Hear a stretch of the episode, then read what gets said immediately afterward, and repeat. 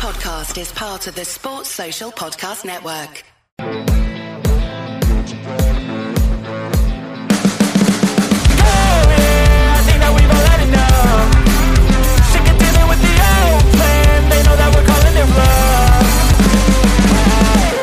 Earlier this week, I was on a podcast with ex-WHU employee, and we were talking about the January transfer window.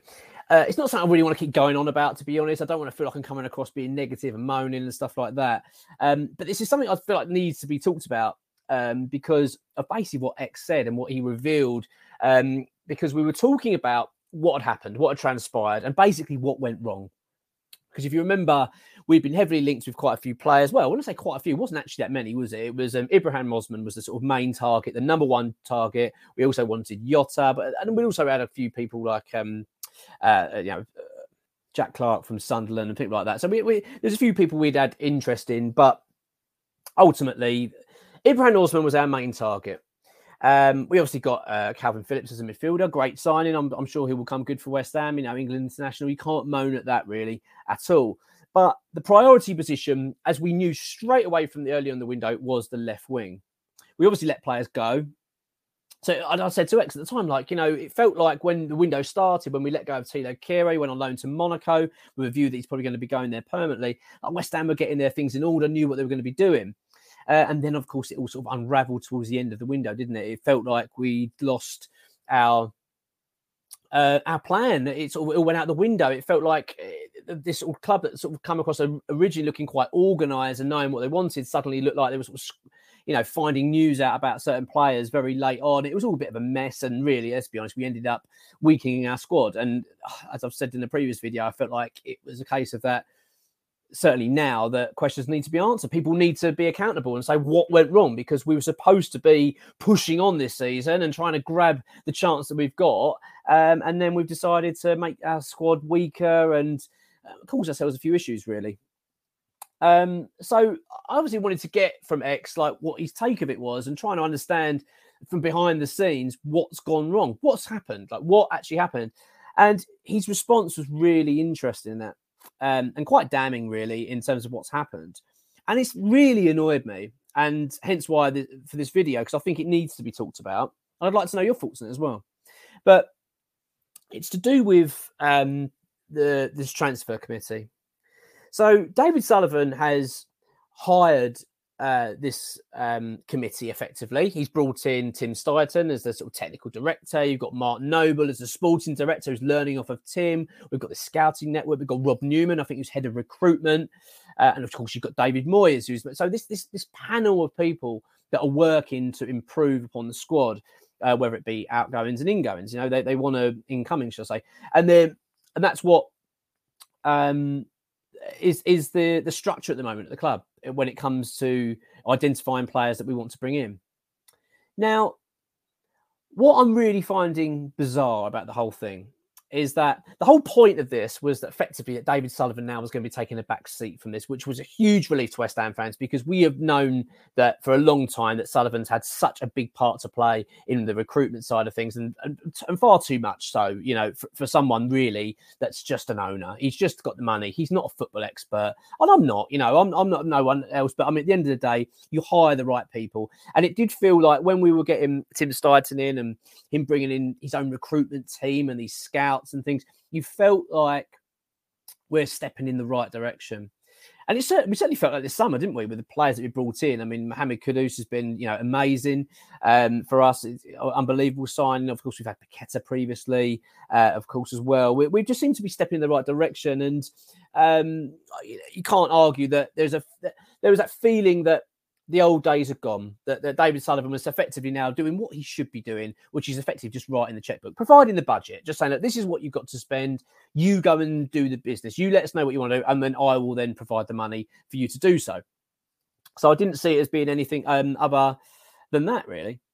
Um, but now what has transpired is, with the regards to our January transfer window, is that Sullivan actually has got still a huge say, and so much so actually that he has blocked um, the, the, purchasing of, of players. You know, he was the one that stopped us from signing Ibrahim Osman. And I just don't understand it. I don't understand how that's helpful. One, why is he getting involved at that stage? Why is he challenging Tim Steidten, Rob Newman, David Moyes, and Mark Noble when they are all in agreement that that was the right player for us?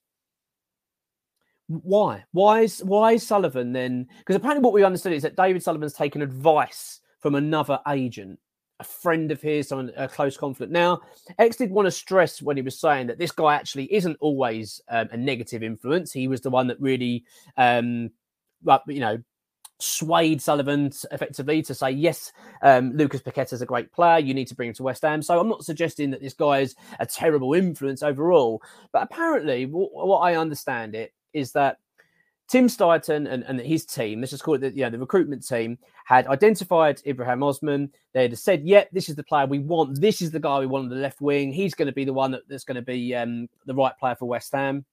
The player wanted to move. The fees had been agreed. It was all set up to go. And David Sullivan then gets advice that he's overpaying by a couple of million quid, I believe it to be. Not a lot, a couple of million quid. Um, obviously, a lot to me and you, of course, but you know, in terms of the realms of football, pretty pretty small, really, when you consider West Ham, the size of West Ham, and the budgets we've got. Not a lot of money, and basically, that is what disrupted the move. I mean, I think there was a bit of complications regarding the agent as well. I'm not saying all that, but ultimately, that was a big problem. That David Sullivan effectively went, no, he's not worth that amount of money. I don't believe that to be the case, and that caused us a big problem, um, and effectively collapsed the deal why? Why are we letting that happen? And and and for me, what's that doing to um Tim Steidten? What's it doing to our recruitment team? Because at the point, at the end of the day, what's the point of having them then? If you're not going to listen to the people you've hired that are the experts that are saying to you, "This is the deal you need to go and do," and then you're then going no because some mate of mine has said, "Actually, um, you shouldn't do that," uh, then it, it kind of beggars belief what um the feeling must be behind the scenes, what, what that must be doing to our recruitment team. It's really frustrating. And then, of course, just to rub salt in the wound, um, today it's then been revealed that Brighton have struck a deal for the player to sign in the summer for around 20 million euros.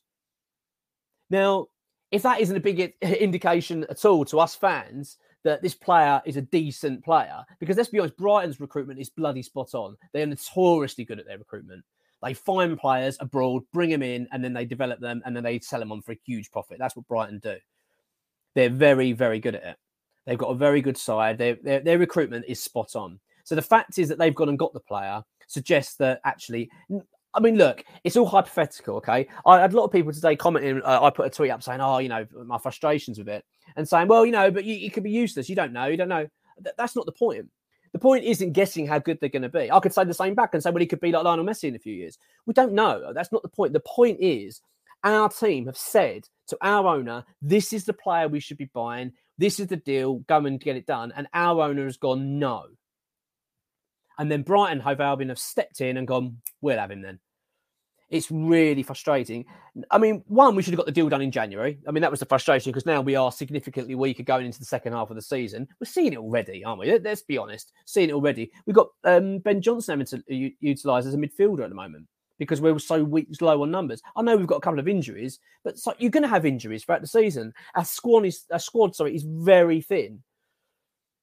I, I just, I'm really frustrated, and the fact is now that it feels like Sullivan once again is meddling and having far too much say in things when he's handed that he's brought in these experts. These the, he's got a panel of people.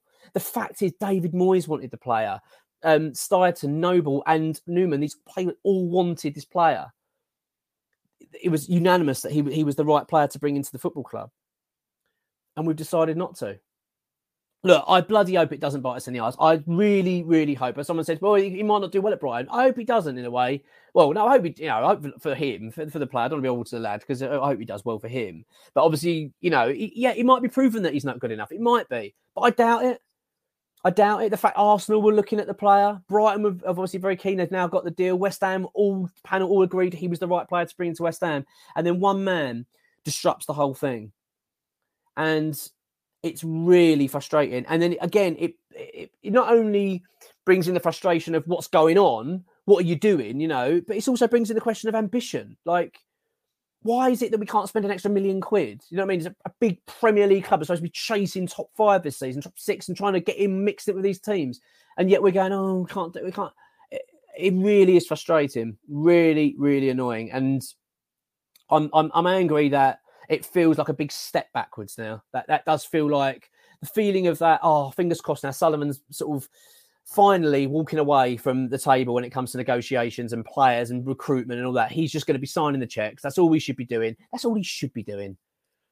But no, he's now back firmly in, you know, have sway in having his sway around the place and and making the big decisions. And when it comes to recruitment, and I, it's just so frustrating. And I, it must be very deflating for the team you know, you imagine the, I mean, because we only see the the end products, don't we? We see the, oh, we're interested in this player. Oh, it didn't happen. But can you imagine the work that's gone into identifying the player? They've gone scouting the player. They've been traveling abroad, watching him, bringing, looking at reports, looking at videos, having meetings. They've probably spent a long, long time working on bringing um, Osman to West Ham.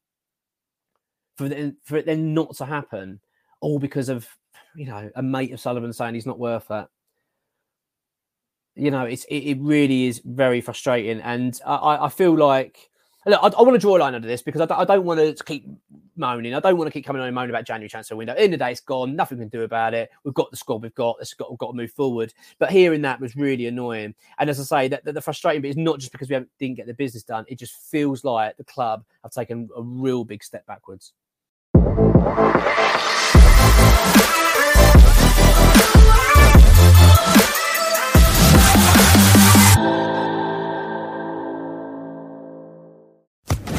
Social Podcast Network.